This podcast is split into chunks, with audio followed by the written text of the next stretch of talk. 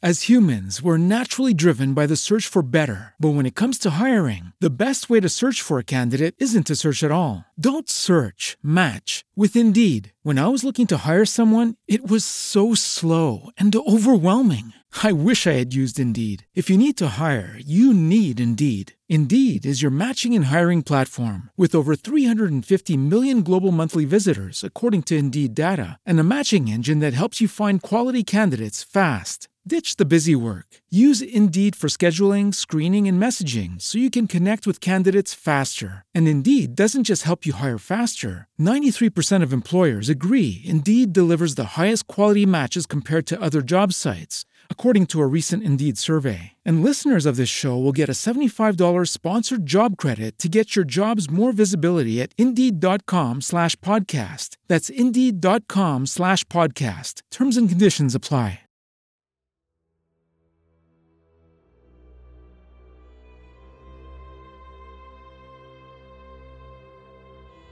Capitolo tredicesimo.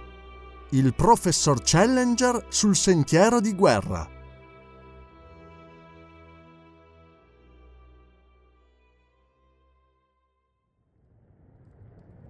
Il professor Challenger era di cattivo umore e quando era di cattivo umore lo faceva sapere a tutti i suoi di casa. Gli effetti del suo corruccio non si limitavano d'altronde a questo circolo ristretto perché la maggioranza delle tremende lettere pubblicate di tanto in tanto sui giornali, nelle quali strigliava sangue qualche sfortunato avversario, erano altrettante folgori lanciate da un Giove offeso, seduto in cupa maestà sul suo trono di lavoro, al piano superiore del suo appartamento a Vittoria. I domestici osavano appena entrare nella stanza in cui, lanciando lampi, la testa capelluta e barbuta si strappava dalle carte come un leone da un osso.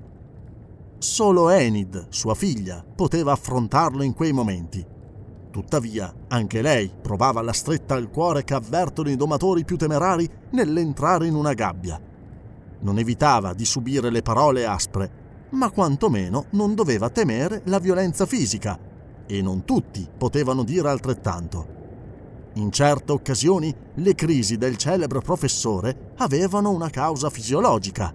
Sono un epatico, signore! Sì, sono un epatico! Tale era la spiegazione che dava per un accesso esagerato. Ma questa volta non era affatto il fegato il responsabile del suo cattivo umore. Era lo spiritismo non era mai riuscito a liberare la sua mente dalla maledetta superstizione che contrastava con tutto il lavoro e tutta la filosofia della sua vita. Tentava di respingerla con disprezzo, di riderne, di ignorarla sdegnosamente, ma essa continuava a porsi sulla sua strada. Il lunedì si gettava sui suoi libri per non pensarci più e molto prima che fosse sabato vi si ritrovava immerso fino al collo. Era assurdo! Aveva l'impressione che il suo spirito rifuggisse dai grandi e pressanti problemi materiali dell'universo per perdersi fra i racconti di Grimm o i fantasmi di un romanziere gotico. La situazione poi peggiorò ancora. Anzitutto Malone, che incarnava ai suoi occhi il tipo medio dell'umanità lucida, aveva più o meno perso la testa a causa degli spiritisti e aveva aderito alle loro idee perniciose. In seguito Enid, il suo agnellino, il suo unico vero legame con il resto del mondo, era stata corrotta a sua volta. Aveva accettato le conclusioni di Malone, aveva perfino scovato dei fatti che costituivano delle prove cumulative. Invano si era chinato anche lui su un certo caso.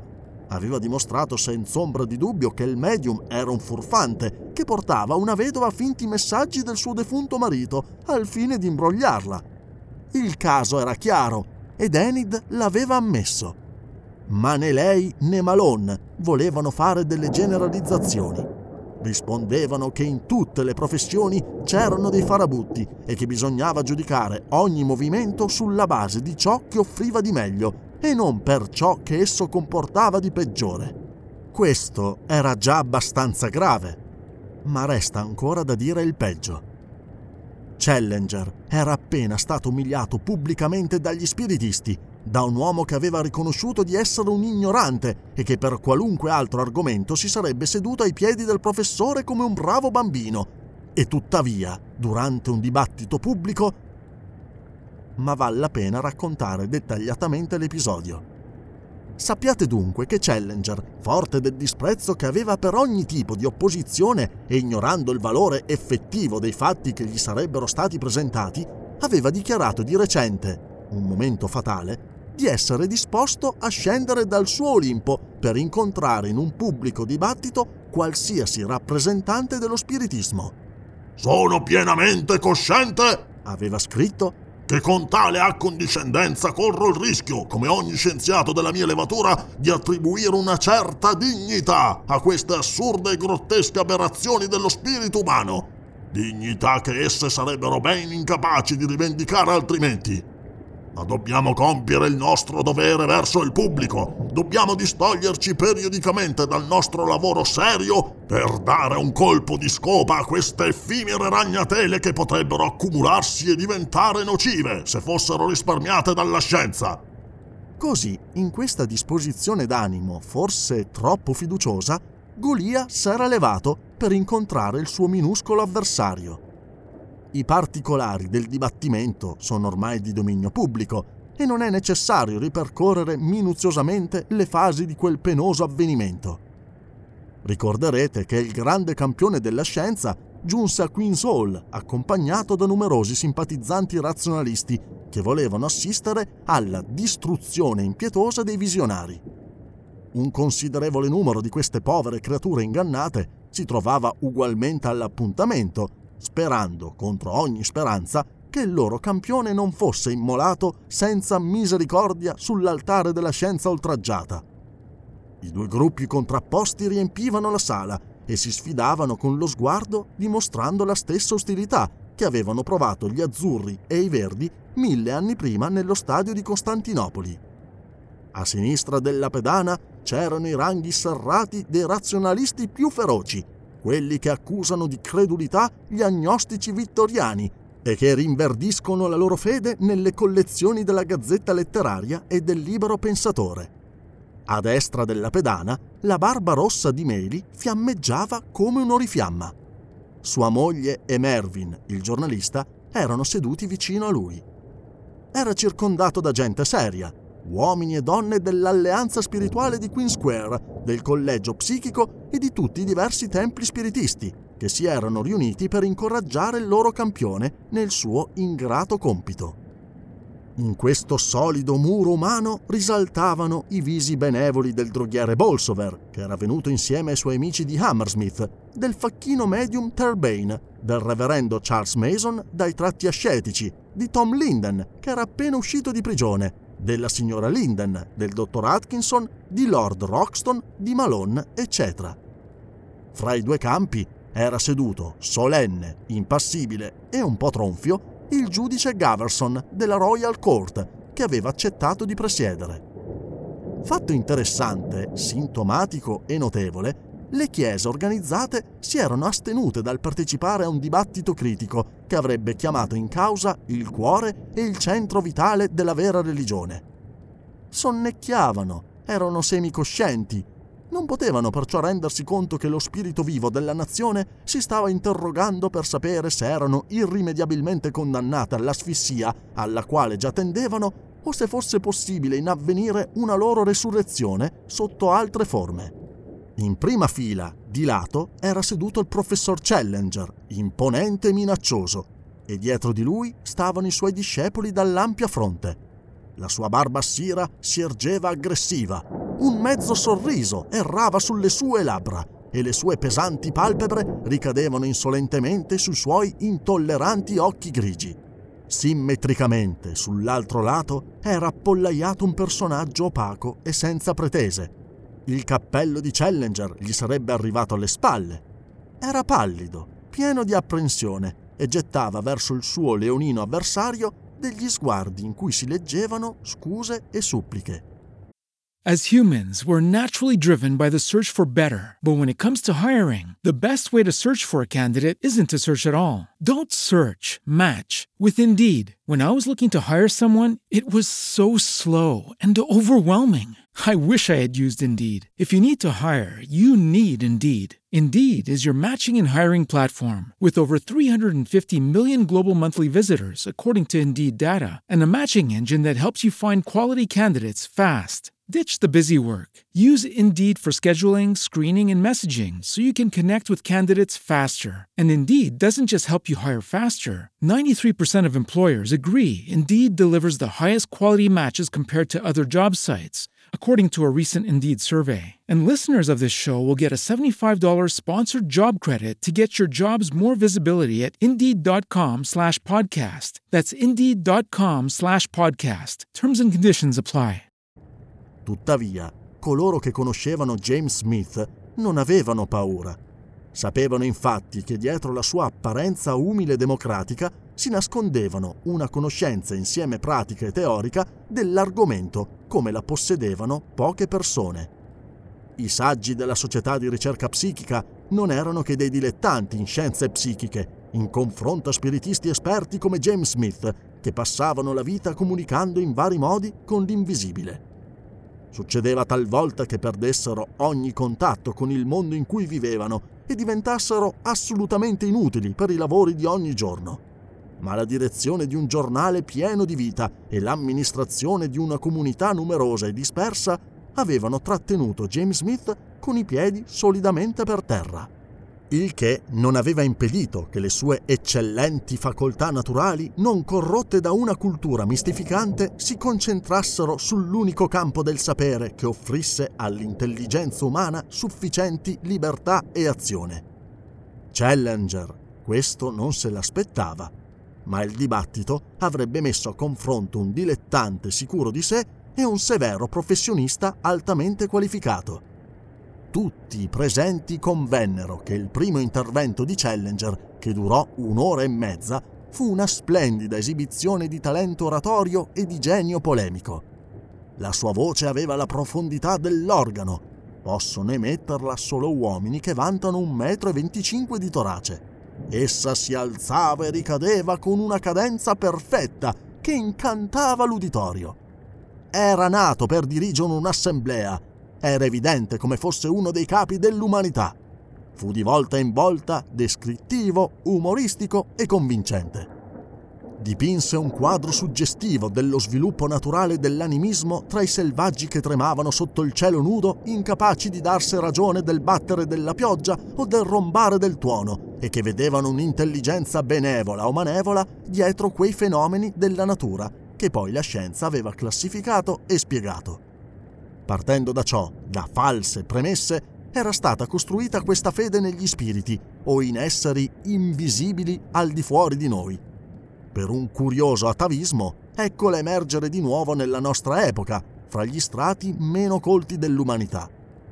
La scienza aveva il dovere di contrastare simili tendenze retrograde ed era questo senso del dovere che aveva portato lui, Challenger, malgrado la sua ripugnanza, dall'intimità del suo studio a quella pubblica ribalta.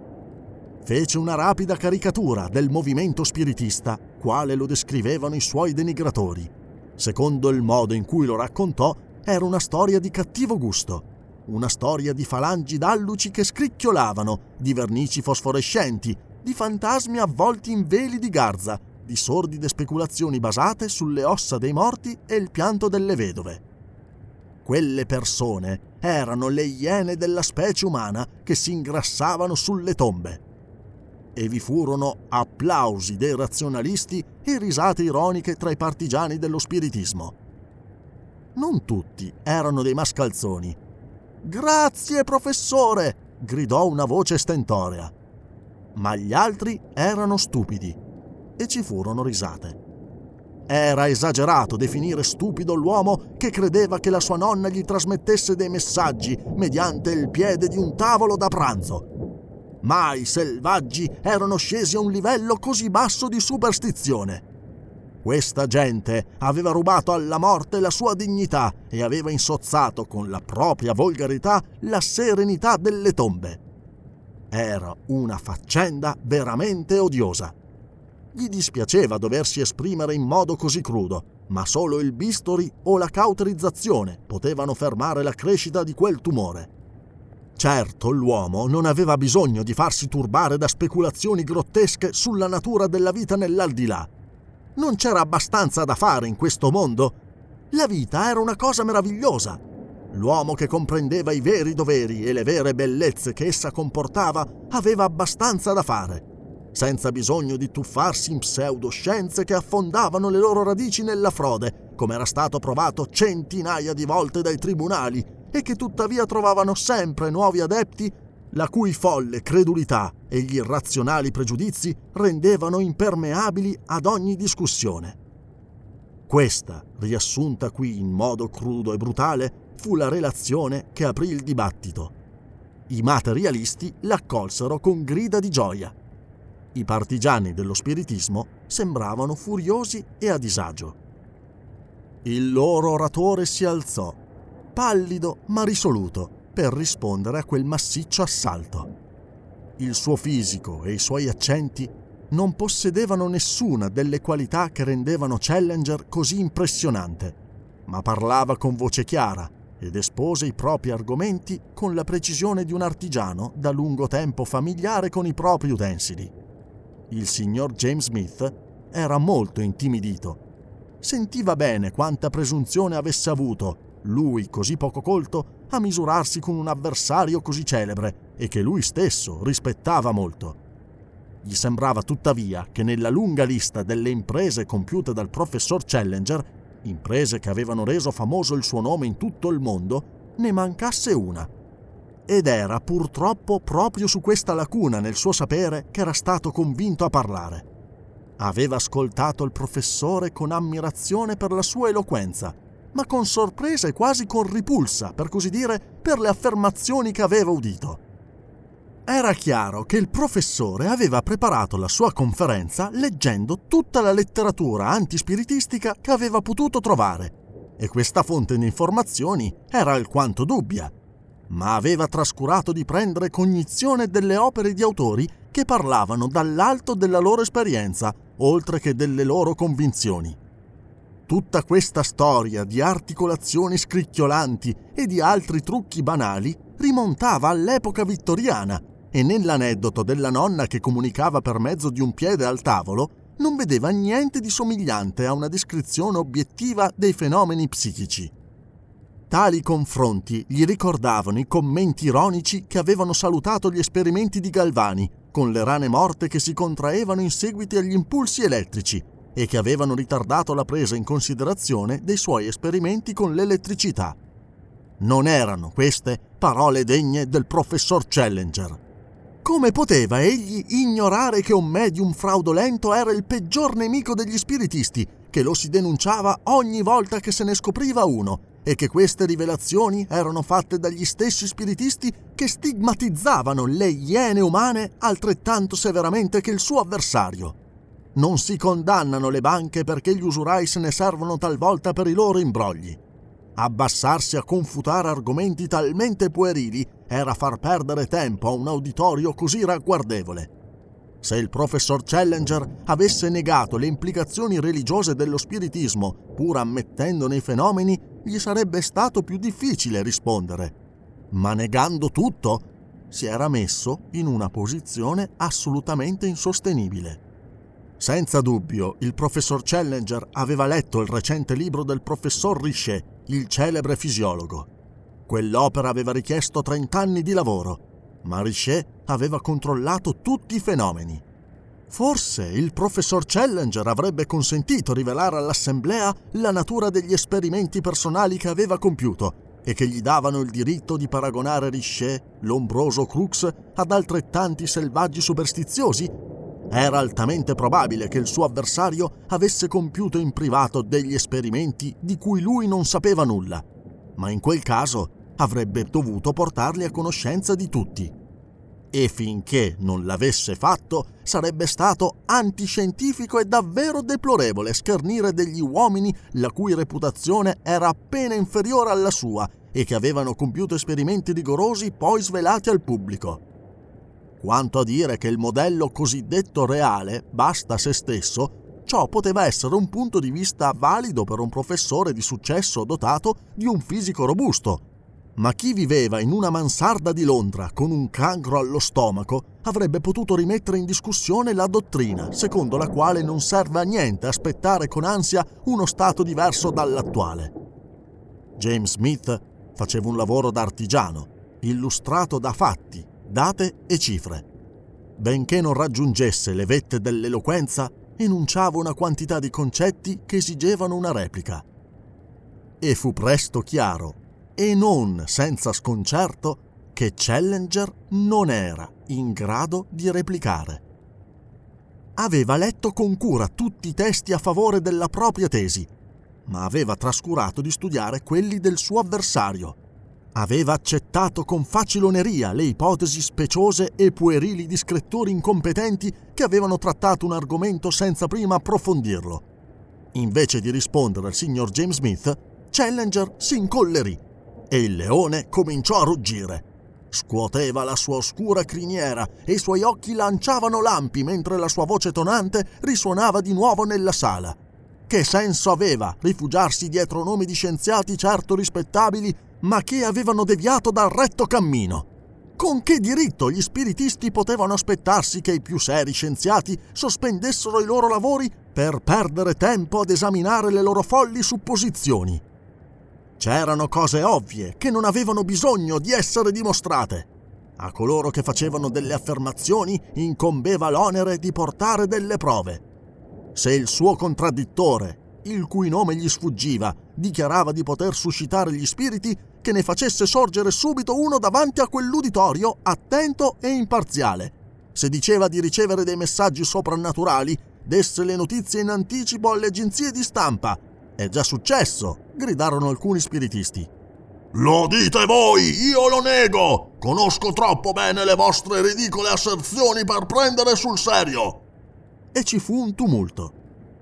As humans, we're naturally driven by the search for better. But when it comes to hiring, the best way to search for a candidate isn't to search at all. Don't search, match with Indeed. When I was looking to hire someone, it was so slow and overwhelming. I wish I had used Indeed. If you need to hire, you need Indeed. Indeed is your matching and hiring platform with over 350 million global monthly visitors, according to Indeed data, and a matching engine that helps you find quality candidates fast. Ditch the busy work. Use Indeed for scheduling, screening, and messaging so you can connect with candidates faster. And Indeed doesn't just help you hire faster. 93% of employers agree Indeed delivers the highest quality matches compared to other job sites, according to a recent Indeed survey. And listeners of this show will get a $75 sponsored job credit to get your jobs more visibility at Indeed.com slash podcast. That's Indeed.com slash podcast. Terms and conditions apply.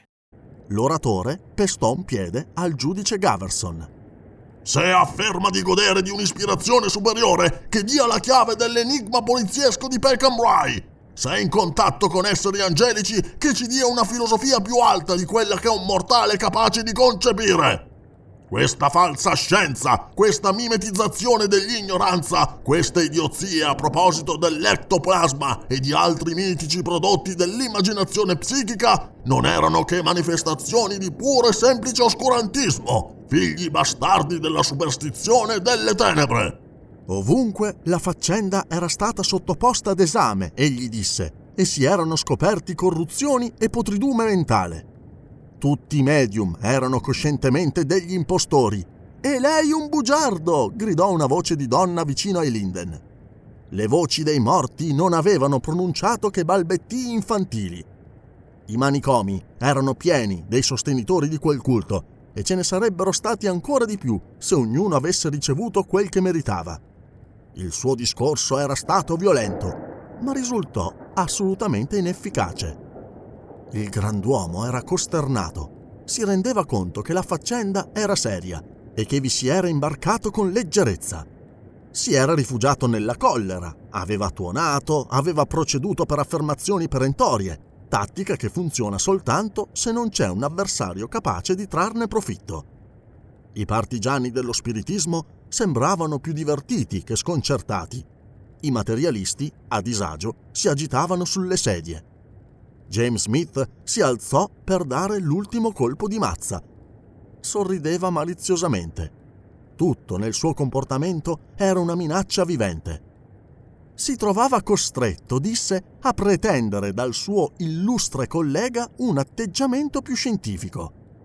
Non era forse un fatto strano che tanti studiosi, quando erano in gioco le loro passioni o le loro prevenzioni, mostrassero un così profondo disprezzo per i propri stessi principi?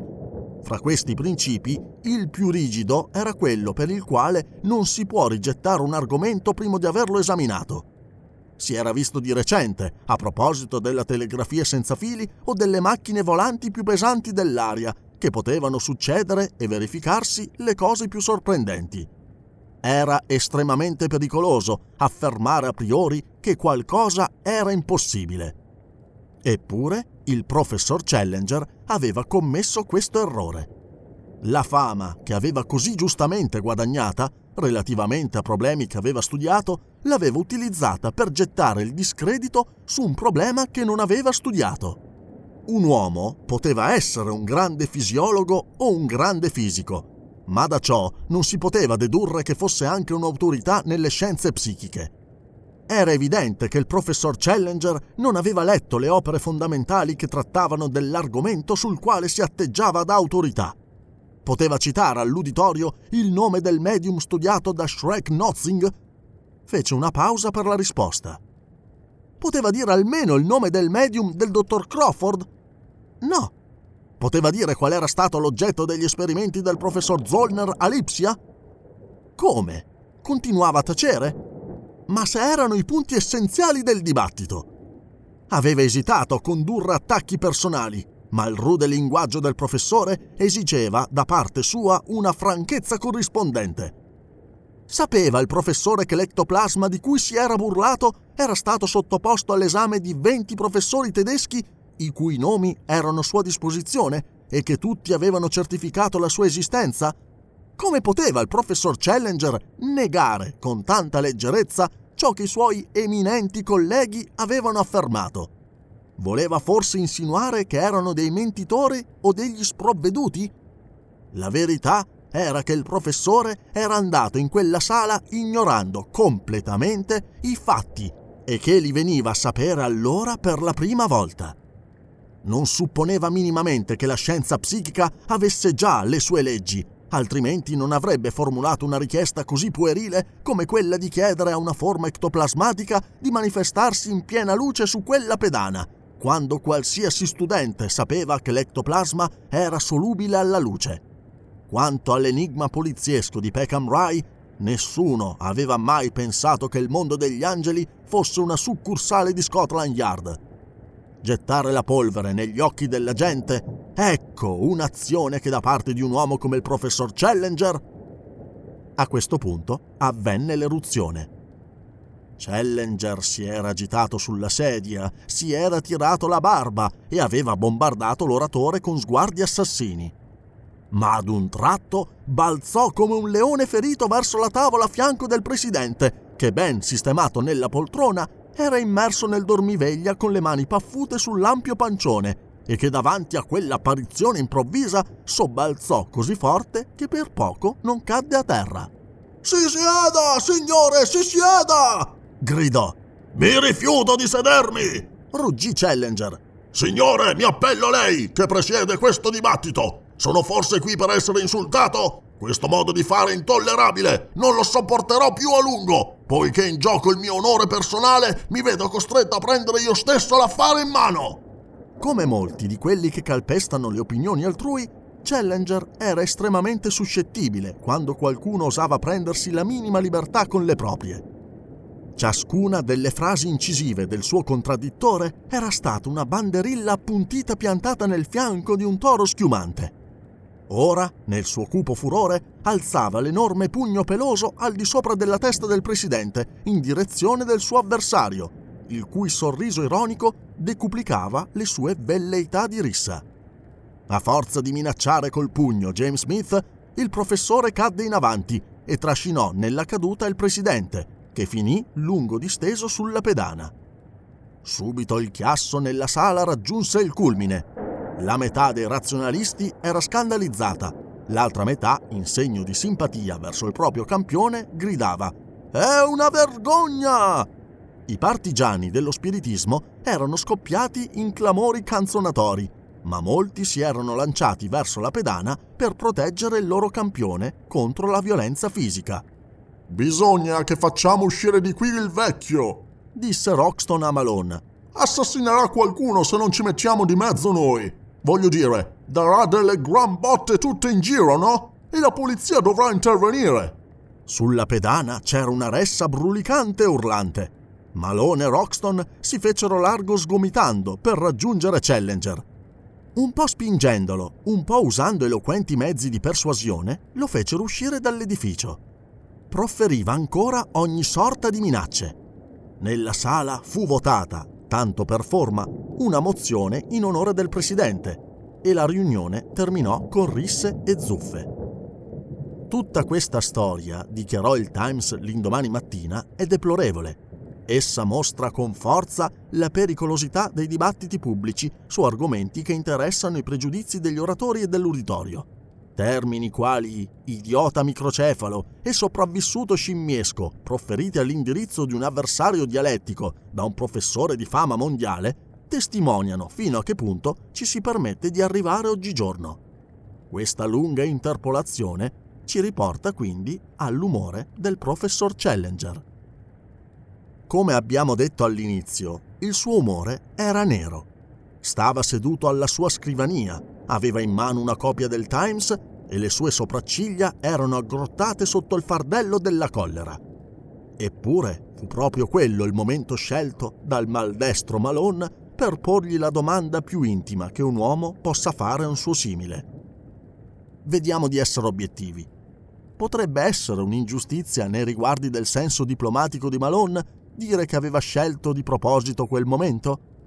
In realtà era venuto per assicurarsi che quell'uomo per il quale, malgrado la sua eccentricità, nutriva rispetto e affetto, non soffrisse per quello che era successo la sera prima. Su questo punto almeno fu prontamente rassicurato. È intollerabile! ruggì il professore. A sentirlo si sarebbe detto che avesse passato la notte a vociferare. Challenger ripeté. È intollerabile! C'era anche lei, Malone! Malgrado la sua incomprensibile simpatia per le opinioni cretine di quella gente, vorrà ammettere che il modo di condurre il dibattito era per me intollerabile e che la mia protesta era giustificata, più che giustificata. Può darsi che quando ho tirato il tavolo della presidenza in testa al direttore del collegio psichico, io abbia oltrepassato i limiti della cortesia, ma c'era stata una provocazione eccessiva. Non dimentichiamo che quello Smith o Brown, ah, il suo nome è il più banale del mondo, aveva osato accusarmi di ignoranza e di aver gettato polvere negli occhi al pubblico. È vero, disse Malone in tono conciliante. Però, professore, ha assestato loro due o tre colpi terribili. I tratti tirati di Challenger si distesero e lo scienziato si fregò le mani tutto contento. Ah, sì. Penso che uno di quei pugni sia giunto a segno. Penso che non li dimenticheranno. E poi, quando ho detto che i manicomi si sarebbero riempiti se ognuno di loro avesse ricevuto quel che si meritava, hanno accusato il colpo. Hanno guaito tutti, mi ricordo, come un canile pieno di cuccioli. Quello che mi ha fatto invece andare il sangue alla testa è stata la loro assurda osservazione sul fatto che avrei dovuto leggere i loro libri pieni di stupidaggini. Ma spero, ragazzo mio, che lei sia venuto stamattina per dirmi che il mio discorso di ieri sera ha avuto un buon effetto sul suo cervello e che lei ha corretto delle opinioni che nuociono grandemente, lo confesso, alla nostra amicizia. Malone si tuffò coraggiosamente. Quando sono venuto qui avevo altro per la testa, disse. Lei sa che sua figlia Enid e io abbiamo lavorato molto insieme in questi ultimi tempi. Per me, signore, Lei è diventata l'unica donna al mondo e non sarò felice fino al giorno in cui ella diventerà mia moglie. Non sono ricco, ma mi è stato offerto un posto di vice redattore capo in un giornale e possiedo tutte le risorse pecuniarie necessarie per fondare un focolare. Lei mi conosce da un po' di tempo e spero che non avrà niente da dire contro di me. Confido dunque di poter contare sulla sua approvazione. Challenger si lisciò la barba e le sue palpebre scivolarono in modo pericoloso davanti ai suoi occhi. Le mie facoltà, disse, non sono poi così indebolite che io non mi sia accorto dei rapporti che si sono instaurati fra mia figlia e lei. Questo problema è tuttavia strettamente collegato a ciò che discutevamo dinanzi. Ambedue avete, temo, succhiato il latte avvelenato di quei sofismi. Ora io mi sento sempre più incline a consacrare il resto dei miei giorni ad estirparli dall'umanità. Se non altro sul piano dell'eugenetica non posso dare il mio consenso a un'unione fondata su tali basi. Devo dunque pregarla di darmi la sua piena assicurazione che le sue idee sono diventate più sane. Poi farò la stessa domanda a Enid. Fu così che Malone entrò a far parte della nobile falange dei martiri. As humans, we're naturally driven by the search for better. But when it comes to hiring, the best way to search for a candidate isn't to search at all. Don't search, match with Indeed. When I was looking to hire someone, it was so slow and overwhelming. I wish I had used Indeed. If you need to hire, you need Indeed. Indeed is your matching and hiring platform with over 350 million global monthly visitors, according to Indeed data, and a matching engine that helps you find quality candidates fast. Ditch the busy work. Use Indeed for scheduling, screening, and messaging so you can connect with candidates faster. And Indeed doesn't just help you hire faster. 93% of employers agree Indeed delivers the highest quality matches compared to other job sites, according to a recent Indeed survey. And listeners of this show will get a $75 sponsored job credit to get your jobs more visibility at Indeed.com slash podcast. That's Indeed.com slash podcast. Terms and conditions apply. Il dilemma era crudele. L'affrontò da uomo. Sono certo, signore, che lei non avrebbe molta stima di me se le mie opinioni sulla verità, giuste o false che siano, oscillassero al vento, piegandosi a considerazioni materiali. Sono incapace di modificare le mie idee, nemmeno per conquistare Enid. Sono sicuro che a questo riguardo lei sarà d'accordo con me. Non pensa che io sia stato il migliore ieri sera? Uh, ho trovato il suo discorso molto eloquente. Non l'ho convinto? Non contro la testimonianza dei miei propri sensi. Qualunque impostore potrebbe ingannare i suoi sensi. Temo, signore, di avere un'opinione ben radicata su questo punto. Allora lo è anche la mia! ruggì Challenger con un lampo feroce negli occhi. Lei lascerà questa casa, signore, e non ci ritornerà che quando sarà guarito dalla sua follia. Un momento, esclamò Malone. La prego, signore, di non precipitare le cose. Do troppo valore alla sua amicizia per rischiare di perderla, se questa perdita può in qualche modo essere evitata. Forse, sotto la sua guida, capirò meglio i fenomeni che mi preoccupano. Se riuscissi a organizzare la cosa, accetterebbe di presenziare personalmente a una dimostrazione durante la quale le sue poderose facoltà di osservazione potrebbero proiettare un raggio di luce su ciò che mi fuorvia, Challenger era molto sensibile all'adulazione e fece la ruota come un pavone. Mio caro Malone, disse, se posso aiutarla ad espellere questo virus, come possiamo chiamarlo? Microbus spiritualensis, dal suo organismo mi metto a sua disposizione. Sarò felice di consacrare un po' del mio tempo a smontare quegli errori speciosi di cui lei è stato così vittima facilmente. Non dirò che lei sia completamente privo di cervello, ma devo dire che il suo lo si lascia influenzare troppo facilmente. L'avverto quindi che sarò un inquisitore pignolo e che impiegherò in quest'inchiesta i metodi di laboratorio, nei quali, come è universalmente riconosciuto, sono un esperto. È proprio quello che desidero. Allora crei l'occasione e non me la lascerò sfuggire ma fino ad allora lei comprenderà la mia insistenza perché i suoi progetti con mia figlia non vadano avanti. Malone esitò. Le do la mia parola per sei mesi, disse infine. E che cosa farà dopo questo termine? Prenderò una decisione, rispose Malone con diplomazia. Così superò con onore una situazione che ad un certo momento si era fatta pericolosa. Ebbe la fortuna di incontrare sul pianerottolo Enid di ritorno dalle commissioni mattutine. Come ogni irlandese, era elastico nelle sue valutazioni. Pensò che i sei mesi potevano cominciare qualche minuto più tardi e convinse Enid a scendere con lui in ascensore. Era uno di quegli ascensori che possono essere manovrati solo da chi li usa e in quell'occasione rimase incastrato fra due pianerottoli in modo a cui solo Malone poteva porre rimedio. Malgrado vari richiami impazienti, rimase incastrato per più di un quarto d'ora. Quando consentì a funzionare regolarmente ed Enid poté risalire al suo piano e Malone raggiungere la strada, gli innamorati erano pronti ad aspettare sei mesi e condividevano la speranza che quell'esperimento avrebbe avuto un risultato favorevole.